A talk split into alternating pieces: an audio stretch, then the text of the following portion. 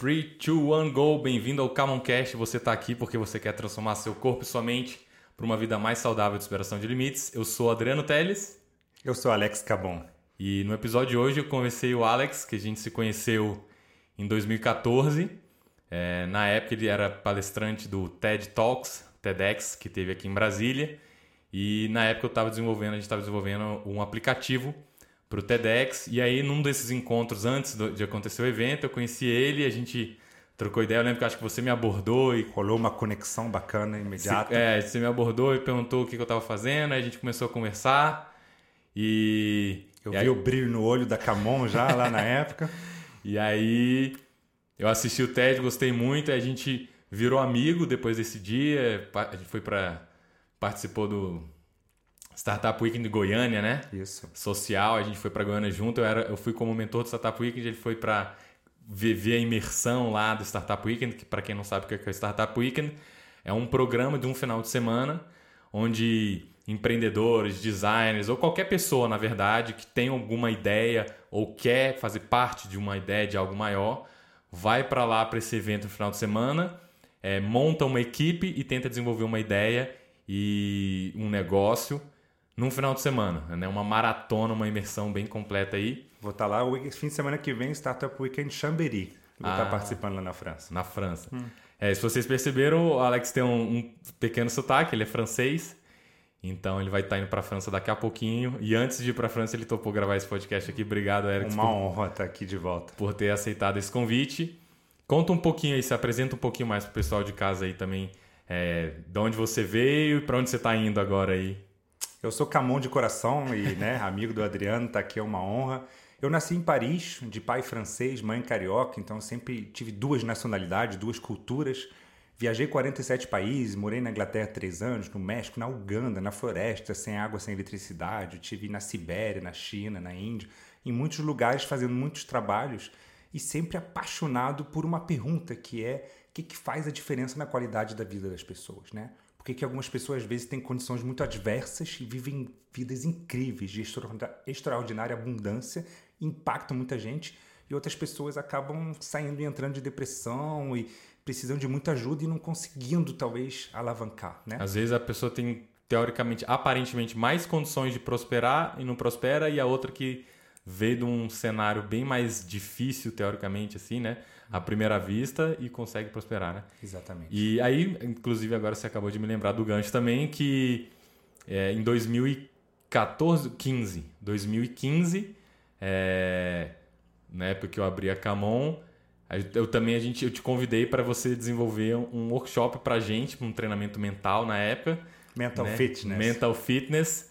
E eu lembro foi bem legal, tanto é que a gente até repetiu a dose, fez uma segunda edição. Lotou, né? Lotou, foi um evento bem legal e desde então a gente vem trocando ideias sempre sobre essa questão de mentalidade, de como é que você pode aproveitar mais o seu potencial, sua vida. Então no episódio de hoje é, eu te chamei aqui para a gente bater um papo sobre exatamente isso, como é que a nossa mente pode ajudar a gente a explorar mais o nosso potencial. E aí, é, eu queria que você me falasse aí o que, que você gostaria de saber hum. ou o que, que a gente poderia falar para o pessoal que está ouvindo a gente aí, para a gente ajudar eles a, a entrar nessa, nessa jornada aí. Um fato interessante é que eu não conhecia o CrossFit, né? Eu tinha ouvido falar de você, esse brilho no olho, mas ainda é muito distante para mim, uma coisa de atletas de alta performance. Eu estava cuidando do básico da saúde na época, estava tentando ir para academia, não, não, mas depois de fazer esses workshops, quando eu vi a receptividade das 50 pessoas que estavam lá e eu fiquei pro treino, digamos assim, e desde então eu sou um grande fã de crossfit. Foi mesmo, você, depois do, do, workshop a gente fez um treino, né? É, acabou que depois eu fiz é um verdade. trabalho com a tua equipe, você me pagou com algumas workshops, de, acabei ah, participando. Verdade. E aí em Palmas, onde eu estava agora, eu fiz crossfit por um bom tempo e já tenho crossfit semana que vem para começar em Grenoble, então agora eu faço parte desse mundo também, né? Na minha. Verdade, verdade. Ritmo. A gente, eu tô lembrando aqui, depois Você do. Você me do, trouxe para esse mundo. Depois do workshop a gente fez um. Teve treino. Um treinozinho legal. Porque vai junto, né? A mentalidade. Eu queria que você falasse primeiro o que é mentalidade para você e por que esse interesse tanto de expandir além da saúde física, né? Alguém que é, quando eu te conheci, eu fiquei muito admirado de ver teu lado empreendedor também, uma pessoa que tinha sido convidado para ir para Silicon Valley, que tem todo essa, esse network, essa bagagem, esse conhecimento. É, por que escolher a saúde física no começo, né? E por que agora a mentalidade? Show, legal. É, inclusive, mais uma coisinha também, é, o Alex até comentou, é, eu admirei tanto o trabalho do Alex que eu convidei ele para mentorar a equipe da Camon, é, para ajudar a equipe a ficar mais unida e a gente junto né, ter uma mesma visão e caminhar junto em direção a essa visão para a gente gerar o máximo de resultado possível aqui dentro da nossa comunidade aqui de Brasília. Mas agora voltando à sua pergunta, né, o que, que é mentalidade? Então, isso é uma coisa que eu fico buscando aprender, aprofundar e desenvolver e saber cada vez mais sobre isso. É uma coisa que me fascina desde que eu era pequeno, né? Eu às vezes eu ia assistir desenho, minha mãe falava para não assistir desenho que não acrescentava nada, né? E aí eu começava a assistir Discovery, então, né? Sei lá, com 9 anos de idade, 10 anos de idade, assistia Discovery e eu via aquelas coisas, animais, e ficava fascinado. E sempre que tinha alguma coisa que envolvia algum aspecto do cérebro, eu ficava fascinado. Então, o cérebro, sempre, o cérebro humano sempre me fascinou. É, desde de, de, muito cedo, eu adorava ver National Geographic, coisas que envolviam isso. E aí depois eu ia, ia ver sobre neurocirurgiões. Eu, caramba, cara, isso tudo certo. Eu, não era uma área que eu me identificava neurocirurgião, mas eu achava, ficava interessado que o cara ia trabalhar o cérebro, a cabeça da pessoa, e eu achava isso, tudo relacionado à cabeça me, me, me fascinava. E para mim, a mentalidade é o que vai diferenciar realmente a qualidade de vida que uma pessoa vai ter e é o que diferencia basicamente também um ser humano dos outros animais. Né? Então, ainda mais hoje, no mundo de hoje, cada vez mais, né?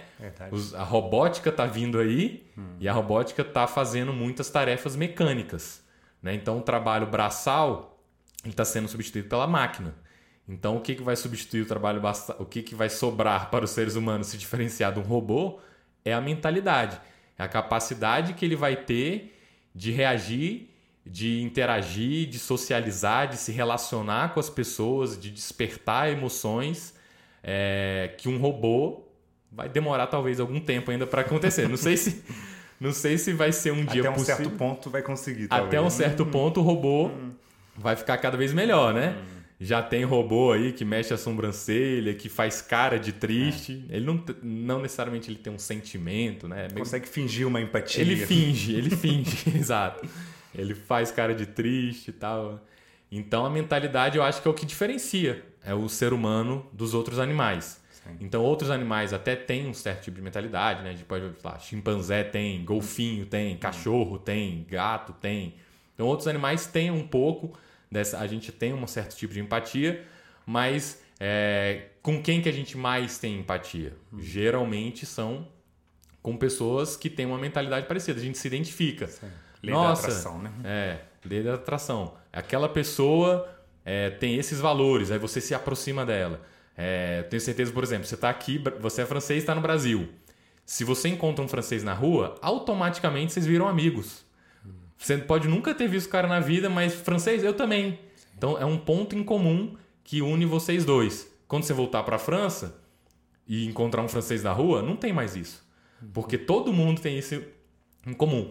Então a mentalidade eu acho que é uma coisa que une a gente, é o que diferencia a gente da, das outras pessoas e é o que vai determinar a vida que a gente vai ter. Então eu acho que para mim mentalidade é isso. Top. Não sei se. Eu fico curioso de saber, Adriano, um pouquinho da tua história, né? De pensar talvez em um momento que foi chave para definir essa grande mentalidade que eu vejo, que admiro hoje, né? Eu sou meio que um especialista de as pessoas me contratam para fortalecer o mental delas. Então eu ajudo a mudar os pensamentos, a comunicação, as emoções, para mudar o ambiente, mudar os resultados da vida. As pessoas me chamam mais pelos resultados que eles querem e através da mentalidade eu ajudo a chegar lá. Eu queria saber como é que se formou essa sua mentalidade, quais foram momentos chaves assim para você. É, eu acho que desde é, na minha criação, tanto dos meus pais quanto da né, meu, quanto, tanto do meu pai quanto da minha mãe. E eu acho que eu tive é, duas coisas que cada um falou, que eram coisas mais ou menos opostas, o que eu acho que é bom, porque eu desenvolvi duas habilidades diferentes. Então, é, o meu pai sempre falava muito para a gente estudar e aprender e se virar sozinho, para não ter que depender dos outros. Né? Tipo assim, aprenda, estuda, vai ler direito, vai ler engenharia, vai estudar, vai fazer isso, português, matemática. Então ele sempre incentivou você me estu- Independência, né? independência, estudar bastante para aprender e não precisar depender dos outros para você fazer as coisas. E minha mãe, é, ela me dizia que é, eu tinha que o papel assim que eu tinha que ter na vida era o que que eu estou fazendo. Então eu assisti desenho, ela, meu filho, isso não acrescenta nada, né? Vai, vai fazer assistir outra coisa.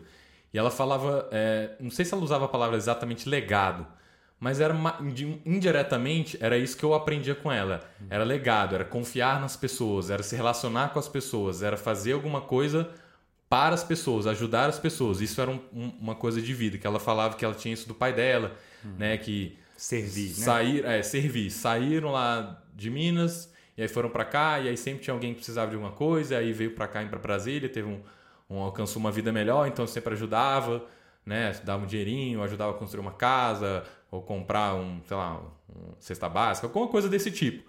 Então minha mãe sempre teve esse lado de servir, de ajudar, de contribuir, de deixar o mundo melhor, né? O que, que você vai fazer?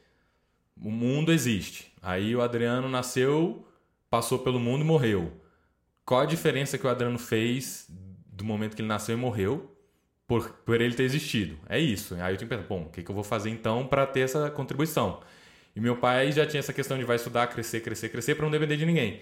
E então eu acho que o crescimento ajuda você a contribuir, quando você contribui, você cresce e você entra numa espiral positiva. Uma coisa fortalece a outra. Você cresce, contribui mais, se sente recompensado e feliz. Eu acho que é, satisfeito. Eu acho que é uma tendência, na maioria das vezes, quando a gente contribui e a pessoa é, vê resultado e agradece, você se sente bem com aquilo. E aí você quer aprender mais para ajudar mais, você ajuda mais, você quer aprender mais. E aí você entra num ciclo de querer fazer as duas coisas. Então, Amar a si mesmo como ao próprio, né? Um vai com o outro, né? Crescer e contribuir tem que estar equilibrado, vai junto, né? Isso. Então, eu acho que isso aí foi o gatilho da infância e aí, desde então, é o que eu busco fazer.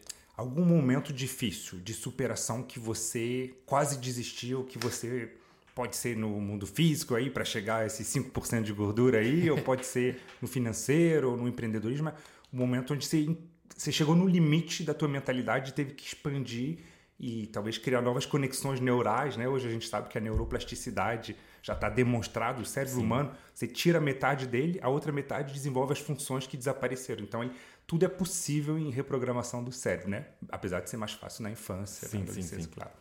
O que, que, que, que foi o desafio que você superou?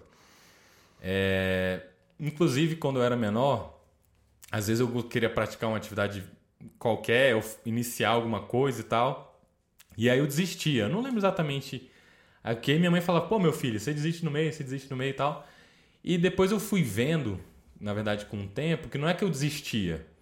Eu tinha uma vontade de experimentar coisas diferentes.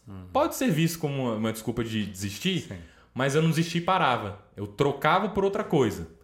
Então, sei lá, quero andar de patins, aí andar de patins. Aí, ah, não, pô, não quer mais andar de patins? Não, porque agora eu quero andar de bicicleta. Aí eu andar de bicicleta. E depois, pô, não anda mais de bicicleta? Não, porque agora eu tô praticando escalada. Então tinha sempre uma coisa no lugar. Não pratica mais escalada? Porque agora eu pratico crossfit. Então, o que eu percebi é que às vezes, não necessariamente eu desistia, mas eu trocava por outra coisa. É, então, isso, isso só para explorar a palavra desistir. Agora, situações difíceis, assim, que eu cheguei num ponto do meu limite.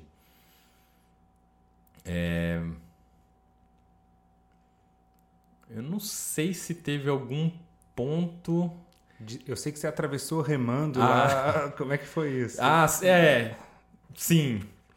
É, Caiaque, né? é stand-up paddle. Stand-up paddle, né? Então, para quem tá ouvindo aí e não sabe dessa história, é, eu tava conversando com um amigo meu, gravando podcast, e aí a gente terminou de gravar e ele falou: Cara, tem uma parada que eu acho que você vai gostar. Ele sabia que eu gostava de desafios, eu sou movido a desafios. Eu Sim. gosto de estar sempre testando meus limites para eu saber quais eles são e para eu superar. Então, eu acho que o ser humano, uma outra característica do ser humano é o ser humano ele é altamente adaptável. O que diferencia o ser humano dos outros animais é que o ser humano ele tem um grau de adaptação muito maior. Né? Então a gente vive em todos os continentes do mundo, no frio, no calor, na floresta, no deserto, na França, no Brasil, na China, na Sibéria. Então o ser humano tem uma grande capacidade de se adaptar. Então eu gosto de explorar isso. Então se eu sou um ser humano, eu quero explorar o que eu, o ser humano tem de melhor, que é se adaptar. E aí ele sabe que eu gostava desses desafios. Ele falou, cara, tem um desafio que é andar de stand-up paddle das Bahamas é, para Miami, nos Estados Unidos. Top. Aí eu, pô, você tá maluco? Em alto mar, eu nunca andei de stand-up paddle no mar na vida. Não, até parece. Ele, não, mas é massa e tal. E a minha foi uma reação instintiva. Não, não, não, até parece. Mas aí ele foi falando e eu fui ficando interessado. Eu falei, tá bom, mas espera aí, como é que é? Aí, cara, são 120 quilômetros. Putz, tá maluco. Eu andei de stand-up paddle na vida acho que 10 vezes. Sendo que a segunda vez, eu terceira vez, eu corri o Campeonato Brasileiro de stand-up paddle. Desafio, né? Hum. Subi, aprendi a equilibrar, vou fazer o Campeonato Brasileiro. 12 quilômetros. Aí que a mentalidade entra em jogo. É, né? e eu concluí a prova, né? E, e aí ele falou isso, eu falei, caramba, são 10 campeonatos brasileiros direto. Caraca, muito doido isso. E aí eu falei, tá, mas alguém já fez? Ele já, já foi feito. Eu falei, bom, então humanamente é possível, já foi feito. Como é, mas como é que é? Aí, não, tem barco de apoio, você vai em cima da prancha e se der ruim, você pode entrar no barco. Aí eu falei, ah, beleza. E aí eu falei, então tá bom, vai ser, eu acho que o desafio físico mais difícil da minha vida. E aí é, eu me planejei para isso. Né? Então, realmente, é, antes de começar a travessia, eu entendi que a vontade de desistir vai ser o tempo inteiro. Hum. Né? No CrossFit tem muito isso. No meio do treino você está com vontade de desistir o tempo inteiro.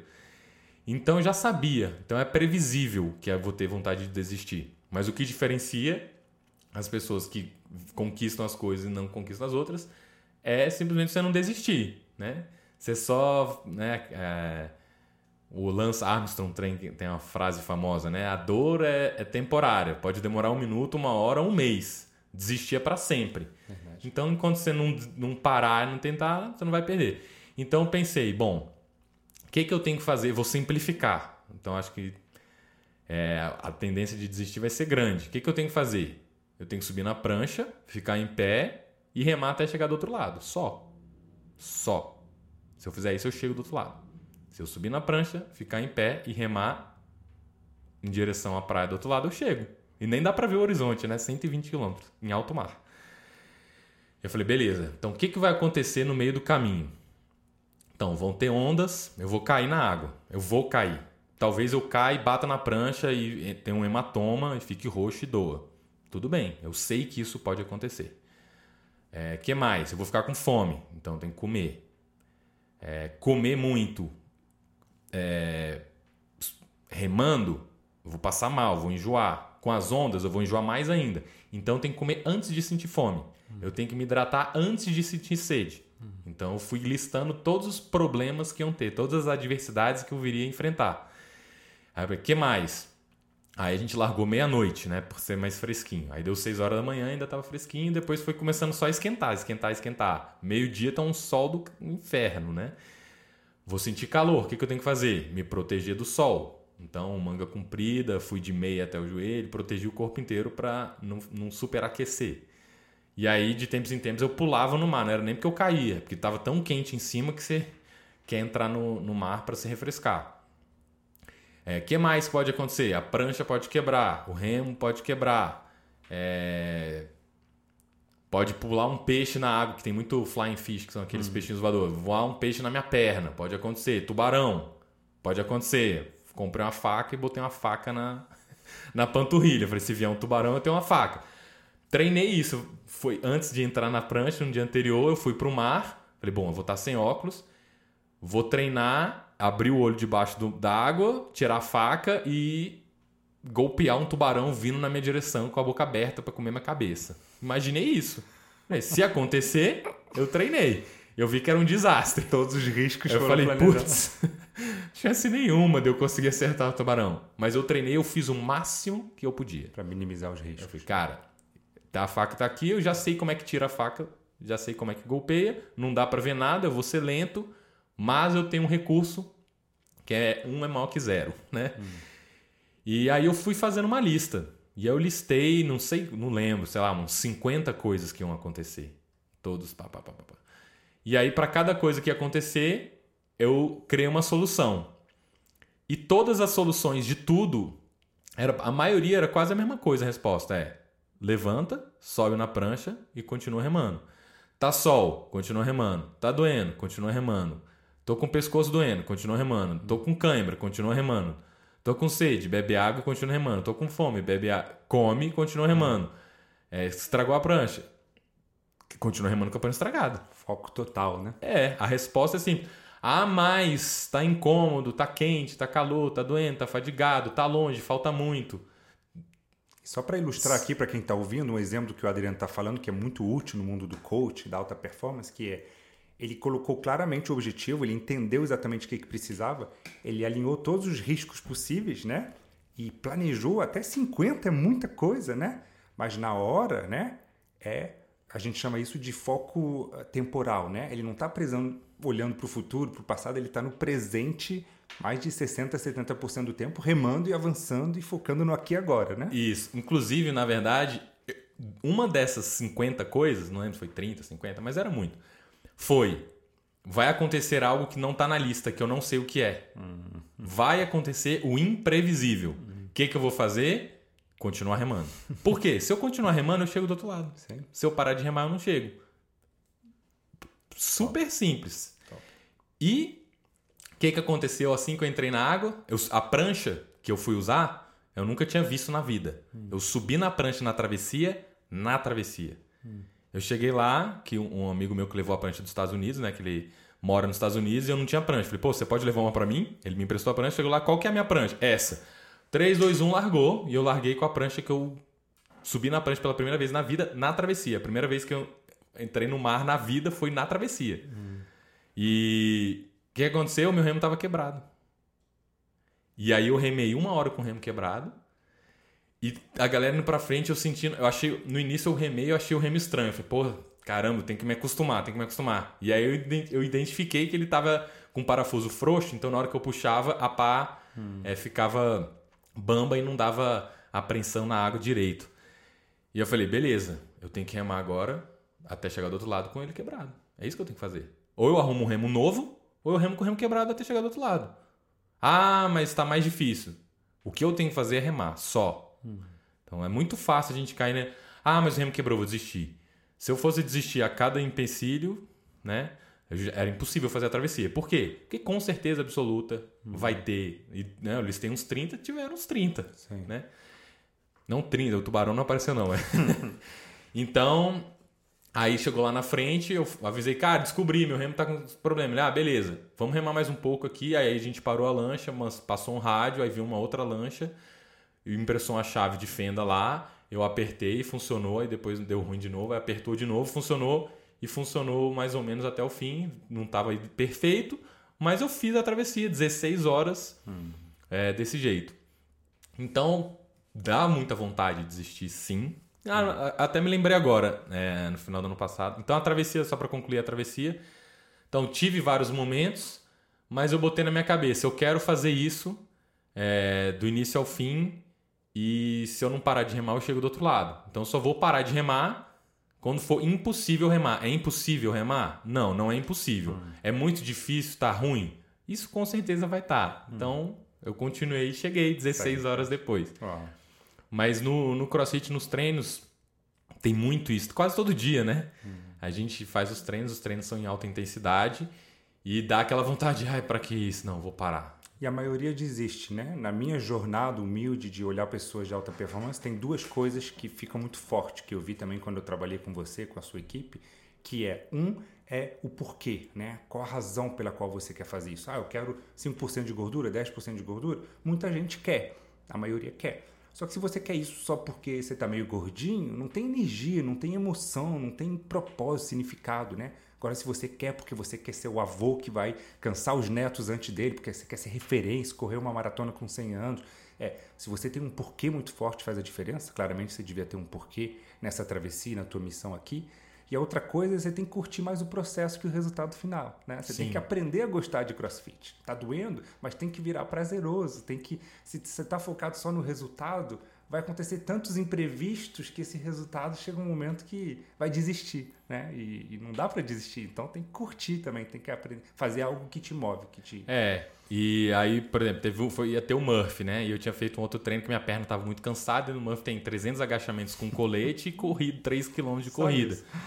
Eu, putz, caraca, é, não sei se eu faço, se eu não faço, mais pelo ponto de vista assim, será que vai ser bom para minha saúde fazer isso? Né? E aí no final das contas eu cheguei no dia, falei, vou fazer. Vou fazer porque eu nunca fiz o MUF com colete, então vou fazer. E aí eu já sabia que no final você termina com 1 km 600 de corrida depois de fazer. Né? Então explicando para quem está ouvindo é 1 km 600 de corrida, é 100 barras, 200 flexões, 300 agachamentos, 1 km 600 de corrida. Tudo isso usando um colete com 20 libras, que dá mais ou menos 9 quilos. É, então, eu já tinha feito sem colete, já tinha feito metade com colete de 6 quilos. Uhum. Nunca tinha feito inteiro com colete de 9. Cara, vai ser um desafio muito grande. No final do ano eu estava já das, vindo das pernas bem, bem cansadas. Mas chegou no dia, eu botei na minha cabeça o que ia fazer. E aí, no meio da corrida, na última corrida final, né? Depois de lá, 40 minutos de treino, eu, caramba, tá o colete sufocando, no calor, né? Que tava quente, era meio-dia. E aí a dificuldade de respirar, o, o, o, colete pressiona o pulmão, né? Então fica difícil do pulmão funcionar. E o corpo para, para, para, para, para, para, para. O corpo, o corpo na cabeça dá a vozinha para, para, para, para, tá ruim, tá ruim, tá ruim, pra que isso, pra que, pra que, né? A vozinha aqui na cabeça. E aí eu falei, você não vai parar, você não vai parar. Então eu fico duelando, a minha cabeça fica conversando com ela mesma. Você não vai parar, você vai terminar, você vai terminar. Você não só não vai, você não só vai terminar, como você vai dar um sprint no final. Aí eu já crio um. Hum. Eu polarizo para o oposto. Eu quero parar. Ao invés de parar, eu vou acelerar. No final, né? E aí, mas chegou uma hora que estava muito ruim. Aí eu falei, beleza. Eu vou caminhar, eu vou andar 10 passos e eu vou correr. Hum. E aí, porque aí eu comecei a caminhar e eu falei, você vai dar 10 passos, vai correr, você vai dar 10 passos, vai correr, você vai dar 10 passos, vai correr. Eu fiquei repetindo isso na minha cabeça, aí eu dei 10 passos comecei a correr. Aí chegou no final da subida, eu, caraca. Aí eu falei, de novo, beleza. Vai ser a última vez que você vai andar. Você vai dar 10 passos e você vai correr de novo. Você vai dar 10 passos, você vai correr e você não vai mais parar nenhuma vez. Não interessa o que aconteça. Né? Você não vai morrer se você não parar. Só tá desconfortável. Uhum. E aí, como era o finalzinho da subida, eu falei, beleza, dei 10 passos me preparei e aí nos últimos é, 200, 300 metros finais eu falei, agora você vai acelerar e você vai dar o tiro e você vai correr muito, você vai correr o máximo, você vai dar tudo de você porque depois você descansa. E aí então na, com a vontade de parar ainda coloquei isso na minha cabeça e fiquei repetindo. Corre, corre, sprint, sprinta, vai, dá tudo, mais, mais, você consegue, você não vai morrer, continua, continua, continua, continua, continua. E aí eu, caramba, terminei, né? Na, até tem, alguém me filmou, né? E na minha cabeça eu achei que eu tava a 200 por hora, né? Aí você vai ver o vídeo, eu tô trotando lá, parece que tô de uma tartaruga, mas mentalmente Superou. foi um, um desafio um desafio enorme. É tem, tem, até mais exemplos aí. Né? Agora é que eu vou contando, que, eu vou lembrando. Isso que você viveu no caso da saúde física, né? Eu imagino que você tem um desafio aqui de fazer as pessoas conseguirem vir para Camon, treinar, fazer os muffs, os desafios eu vejo isso em todas as áreas da vida, né? E às vezes não tão expressivo, porque o aqui tem a balança aqui do nosso lado. Dá uhum. para você medir tua gordura na hora, a cada treino você tem um indicador. Agora e o relacionamento com os teus filhos? E com o teu conjugal, com a tua esposa? E a tua conta bancária? Quão difícil é de não olhar isso? Sim, e sim. essa vozinha de condicionar ela é um desafio. Né? No trânsito também, hum. às vezes o cara dá uma fechada, você quer xingar o cara e aí isso é uma coisa que eu que eu trabalhei também tem uns 10 anos aí que eu venho no trânsito tentando ficar cada vez mais calmo, mais calmo, mais calmo. E minha última pergunta seria essa para você, Adriano, seria é, o meu grande desafio como coach internacional é trabalhar o ecológico, o ecológico não o meio ambiente, mas as 11 áreas da vida das pessoas, né? Porque ter um corpo bom, qualquer pessoa que se focar consegue, ganha dinheiro, qualquer Agora, conseguir trabalhar o intelectual, o espiritual, o servil, o social, os parentes, o conjugal, o, todas as áreas da vida ao mesmo tempo, o profissional, o físico, Show. é um grande desafio esse malabarismo. Isso, né? isso é uma coisa que eu tô, tô tentando focar na minha, minha vida, é isso, é desenvolver todas as áreas da vida, hum. não ser só um especialista, mas legal. Que, que é uma coisa que o CrossFit trouxe para o físico. Então o CrossFit trabalha 10 capacidades físicas, mas ainda assim é físico só, né? É. Então tem uma parte mental e social envolvida, mas é mais é, um efeito colateral do físico, né? Uhum. A proposta é essa. Então, é, isso é um desafio que eu tenho, né? Conjugal, com meu filho, com a minha mãe, com meu pai, Uhum. com os meus irmãos, com a sociedade, no trânsito, com desconhecidos, com os colegas de trabalho, né? Como é que você transfere o aprendizagem do CrossFit para performar na área financeira, na área intelectual, né? nos relacionamentos, né? É, eu tento entender que exatamente isso. É, no CrossFit eu acredito que eu consegui desenvolver bem. E aí, sempre que eu vou ensinar alguma coisa relacionada a isso, eu penso: será que eu estou no mesmo nível nessa outra área? E aí eu fico me policiando. Eu falei: caramba, eu estou ensinando isso nessa área, então é, eu tenho que vou, eu vou ser o aluno da outra área. Né? Nessa área eu acho, eu acredito que eu estou ensinando. Eu estou sempre sendo aluno de todas as áreas. Claro. Hum, Mas em umas eu, eu considero que eu estou mais na frente mentoria. e, Hum, e tenho mais capacidade de ensinar, porque eu já passei por todo o caminho. Não todo, mas grande parte do caminho. sim.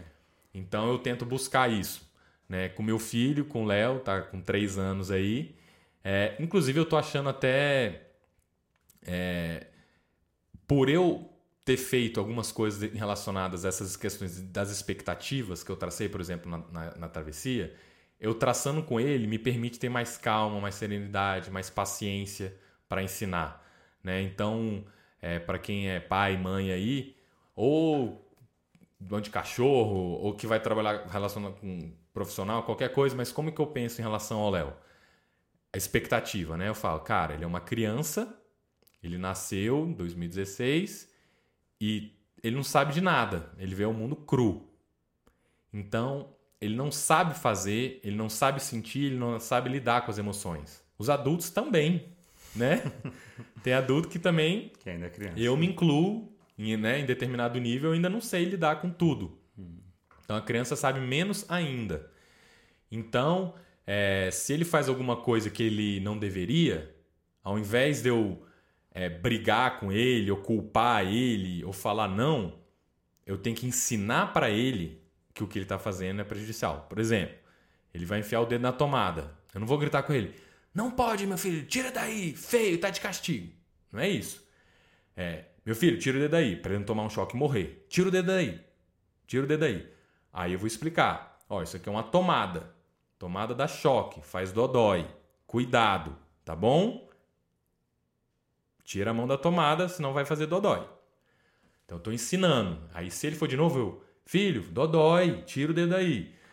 Se eu achar que ele tá correndo um risco de vida, aí eu posso ser mais enfático, brigar, né, para ele entender o quão grave é aquilo. Agora, em relação a coisas menos graves, sei lá, é, riscou a, a mesa com giz de cera. Aí eu falar, filho, se você quiser desenhar, pede pra folha pro papai. Eu não vou brigar com ele. Fala, filho, na mesa é lugar de comer, tá bom? Desenhar no papel. O que, que é o comum? Não pode riscar na, na mesa. Se eu falo pro meu filho isso, O cérebro só processa imagem positiva. não né? pode escrever na mesa, é o filho, ai. Então eu tenho expectativa. Cara, a criança não sabe. Então eu consigo ver ele fazendo arte, sei lá, e ficar calmo, porque, cara, ele é uma criança, ele não sabe. Sim, Quem tem que dizer pra ele onde é que desenha é o pai. sim. Então, se ele não tá escrevendo na, na mesa, a culpa é minha. É. Então, eu deveria ficar frustrado comigo. ou- Autorresponsabilidade. é, eu sou responsável por ele. De... Por que, que o seu filho desenha na mesa? Porque eu, como pai, não ensinei para ele que desenha no papel. Sim. Então, é, eu tento transferir essas coisas, por exemplo, da travessia, da expectativa. Sim. O que, que vai acontecer com meu filho? Ele vai querer enfiar o dedo na tomada, ele vai querer rabiscar a casa inteira, ele vai jogar comida no chão, ele vai ficar com raiva e não vai saber lidar, Uhum. ele vai querer, vai, vai ficar com raiva, vai querer me empurrar. Ele vai ver isso, sei lá, às vezes um amiguinho empurra ele na escola, ele chega em casa, ele quer empurrar porque ele viu, aprendeu isso na escola. É, Ele não vai querer comer, ele não vai querer tomar remédio. Então, eu já sei que isso vai acontecer. E você puxa para você, né? Você entende que o é. remo não estava funcionando, você não criticou o cara lá, você falou, eu. É, porra, por que, que meu brother não alugou um remo melhor? Exatamente, eu preciso. Eu nem pensei nisso. Ele, por quê? O que, que vai adiantar Sim. eu pensar que. Mesmo que você não saiba, teu filho está tendo um problema para dormir, para se alimentar, você não leu o livro, você não pesquisa. A culpa isso. é sua, autor. Isso. Você que tem que puxar. Tipo, por que, que ele não está dormindo? Uhum. Ah, por que, que ele não, porque ele não quis comer? Por que, que ele não quis comer? Quem que ensina o filho a hora de comer? Quem que uhum. ensina o filho a comer? Uhum. Quem que ensina o filho a trocar fralda? É o pai. Então, durante toda. O pai e a mãe, né? Uhum.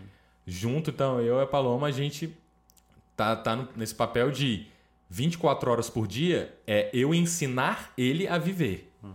Não é eu culpar ele por ele não saber viver. Claro. Não é brigar com ele porque ele não está sabendo viver. Uhum.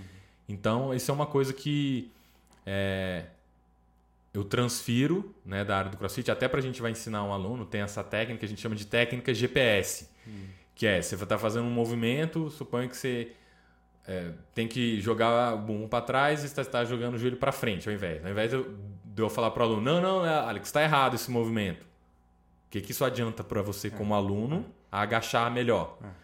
Então, eu vou falar uma parte do corpo e uma direção. Alex, bumbum para trás. Uhum. Ao invés de não joga o joelho para frente, é. Eu falo bumbum para trás. Então, eu, eu, estou te ensinando o que Sim. você tem que fazer, ao invés de é. julgar que você não está fazendo o que deveria, que eu sou responsável por te ensinar o cérebro processa imagens mais do que palavras, né? Então você fala pro teu filho, não joga roupa no chão, o cérebro vê roupa chão. Né? É. Né? Bota a roupa na estante. Tem que isso, ser assim. Isso, Então, um, uma das coisas que eu tento fazer com ela é aliar a expectativa. Ele é, ele é criança, ele não sabe nada, ele não sabe fazer nada, ele não sabe lidar com as emoções.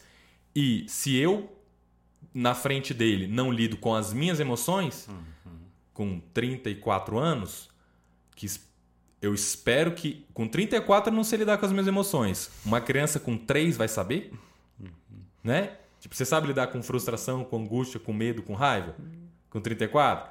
Você acha que a criança com 3 vai saber? É. E se você brigar com ela, ela vai aprender? Uhum. Né? Então, acho que isso é uma das coisas né, que, eu, que eu tento transferir, por exemplo. Lindo caminho. Para quem não conhece, existe a comunicação não violenta do Marshall Rosenberg, tem até o Instituto CNV Brasil, que eu ajudei a fundar, que é é fantástico para isso que todos nós precisamos. Né? Nenhum de nós consegue ainda ter essa inteligência emocional de lidar com as próprias emoções, de dar a empatia necessária para o outro. E eu acho que é uma das chaves né, para ter mais amor e mais unidade no mundo de hoje. Também. Sim, sim. Então, é, algumas, algumas situações, quando não envolver risco de vida para ele, sei lá, é, a gente dá o amor porque é mais de boa. Em outras situações, a gente é mais agressivo para ele entender também os dois uhum. lados, né? Ele ter o amor, ele ter a agressividade, mas é o contexto. Faz sentido você gritar e brigar com ele porque ele deixou cair um cera no chão e o cera quebrou? Uhum. Cara, deixa o cera quebrar. Uhum. Agora, se ele joga o prato de comida no chão, desperdiça comida todo dia, aí é, é diferente, né? Então a proporção disso, você fala, meu filho, é comida, né? Desperdiça, suja o chão, bactéria, vai ter que lavar, jogar fora, tal. E aí, não, expectativa, ele não vai aprender na primeira, nem na segunda, nem na terceira. Aí talvez na quinta, meu filho, eu já te falei cinco vezes. Olha só, na próxima vez, aí você vai mais enérgico. Então você, amor, amor, amor, beleza, já é a quinta vez, é algo importante, é relevante, é urgente, influencia. Se ele continuar com esse comportamento, vai ser prejudicial mais do que deixar cair um giz de cera sem querer no chão. Então dá para ser mais enérgico naquela situação, sei lá. Legal. Show Alguma de bola. pergunta para mim que você quer fazer? Alguma coisa? É, você resolveu vir para o Brasil, né? Quando que você veio para o Brasil? Por que, que você veio para o Brasil? E por que, que agora você está indo para a França de volta? Que, qual que foi a sua jornada que você teve aqui no Brasil? O que, que você aprendeu aqui no Brasil? Ah, muito simples, foi por amor, né? Eu conheci um anjo chamado Maria, né? Ah, em 2013 e quando a gente casou em novembro de 2014 a gente se mudou para cá para ela poder prosperar na carreira dela, né? Eu tinha já uma carreira bem estabelecida em Londres, mas ela tinha uma oportunidade muito grande aqui em Brasília. E graças a esse sacrifício que eu fiz para poder ver a igualdade do nome da mulher, as duas asas se fortalecerem, que eu acho que é chave para a humanidade, por te conhecer, conhecer o CrossFit, um monte de coisas boas. Eu vim também para essa missão de ajudar o país, né? Eu vejo que o Brasil é um país que é, muita gente fala do potencial que tem pela frente, não dos resultados ainda. Então, esses cinco anos de Brasil, tanto em Palmas quanto no Tocantins e viajando, Rio, São Paulo, vários lugares. Eu dei palestras, treinamentos, impactei vida, catalisei várias mudanças, né? potencializei é, pessoas a mudar crenças, a ver um mundo mais abundante, mais extraordinário. Então tem sido uma missão cumprida. Eu estou saindo até no, no, espiritual que me levou para o Tocantins com a comunidade Bahá'í, muito, muito agradecido, né? uma gratidão enorme. E agora chegou no momento também de trazer um pouco mais minha cultura para minha esposa, para meus filhos, né? Os valores da França. Faz 10 anos que eu saí do meu país, então amanhã eu vou estar tá lá. Vai ser um momento muito especial de reconectar. É, vou estar em Grenoble, perto das pistas de esqui, de snowboard. Te convido lá a gente Opa, fazer uma. Bora. Escalar o Mont Blanc junto pode ser um, um desafio aí dos próximos, né? Mas Como é que... é que é a escalada lá, aproveitando que você falou? É nível de dificuldade? Então, eu, eu, o que eu gosto de fazer é não botar muita dificuldade na subida, mas na descida, né? Então eu pego todos os teleféricos que existem para subir lá até 4.200, que é a ponta mais alta, que você pode subir sem precisar. Ah, dá para ir para o topo de teleférico? É, não o topo topo, né, do uhum. Mont mas de, o topo das estações de esqui ah. que existem lá. 3 né? mil Bar, metros vai Bar, de teleférico. Bar des Écrins, é, que é o mais alto que eu já fui, acho que chega a 4 mil. 4 mil? Não, 3, 3 mil. Mas dá para ir com criança ou não? Olha, você vai ter menos 25 graus, né? Tem crianças que morrem porque o pai bota nas costas e não presta atenção. Caraca. Né? Tem que ter esse cuidado. Mas, cara, uma vez que você está lá em cima, em vez de descer pela pista e tal, você vai pela selva mesmo, na selva de neve. E aí é uma experiência única de liberdade, de Pô, deixar a tua marca, você olha para trás, só tem você. No... Eu tenho vontade de ir com o Léo, levar o Léo. Ensinar nossos filhos é fantástico também. É. Show de bola. E aí você está voltando para a França e aí, é, que, que você vai. Como é que você. Vai profissionalmente, como é que, que, que você vai atuar lá, você e a Maria? A minha missão continua a mesma, né? Eu ainda estou focado muito em, em, transformar a vida das pessoas é, através do coaching integral sistêmico também, com trabalho com a Febracis, o Paulo Vieira. Eu quero ajudar a expandir esse coach mais emocional lá para a Europa, que o coach racional é eu estou aqui, eu quero chegar aqui, plano de ação. Só que isso a gente vê cada vez mais que não funciona se não tiver a outra parte do cérebro, a parte direita, em harmonia com isso, e o sistêmico, né? Não adianta ser muito bom numa área da vida, vai tudo cair se você não. E o físico que você ensina é uma base de tudo. Eu estou muito focado em melhorar isso para poder sustentar tudo. E eu vou estar com uma startup bem legal também, que, que faz equipamentos de, de broadcasting muito legal, ah. que eu vou ah. ajudar a expandir para a América Latina. Então, tem uma missão de seis meses lá inicial muito bacana também para fazer. Olha aí, isso. se tiver uns equipamentos aí para gravar podcast, me manda a referência aí. Tamo junto, pode contar é, comigo. Uma pergunta bem filosófica, né? Para você, assim, qual que é o sentido da vida? Hum. Você falou de crescer e contribuir, né? A primeira coisa que me vem é isso, né? É, a gente está aqui ah, para uma existência material que tem fim, que é limitada. Mas eu acredito que a alma, as memórias, o espírito, né, continua. Então, se você acredita que isso continua, ah, você precisa desenvolver aqui. É como se a vida humana, tudo isso que a gente vive nesse mundo, com esqui, com stand-up e tal, fosse um útero. Você está no útero da mãe, você não precisa dos olhos, você não precisa do. O cordão umbilical resolve tudo, não precisa de orelha. Agora, quando você nasce nesse mundo, os olhos te dão a vista, as orelhas te dão capacidade de comunicar com as pessoas, ouvindo. E eu acredito que as qualidades que a gente desenvolve crescendo e contribuindo junto são esses olhos do próximo mundo. Ninguém sabe exatamente como é que é, mas eu falo, cara, se você desenvolver teu caráter, for uma pessoa generosa, paciente, humilde, que eu vejo muito em você, essa humildade é linda, é, isso são coisas que vão te servir no próximo mundo. E mesmo se eu tivesse todo errado, não tivesse nada, te ajuda a ser uma melhor pessoa aqui, ter uma plenitude maior, né? Então, é ganha-ganha de qualquer forma você tá não ganhando. Não tem como, esse é o caminho. Show de bola. Muito obrigado. Se você gostou desse episódio, você pode acompanhar esse e outros episódios também no Spotify, no iTunes e no YouTube. Eu sou Adriano Teles. Eu sou Alex Cabon e muito obrigado por esse convite. Muito obrigado e até o próximo episódio.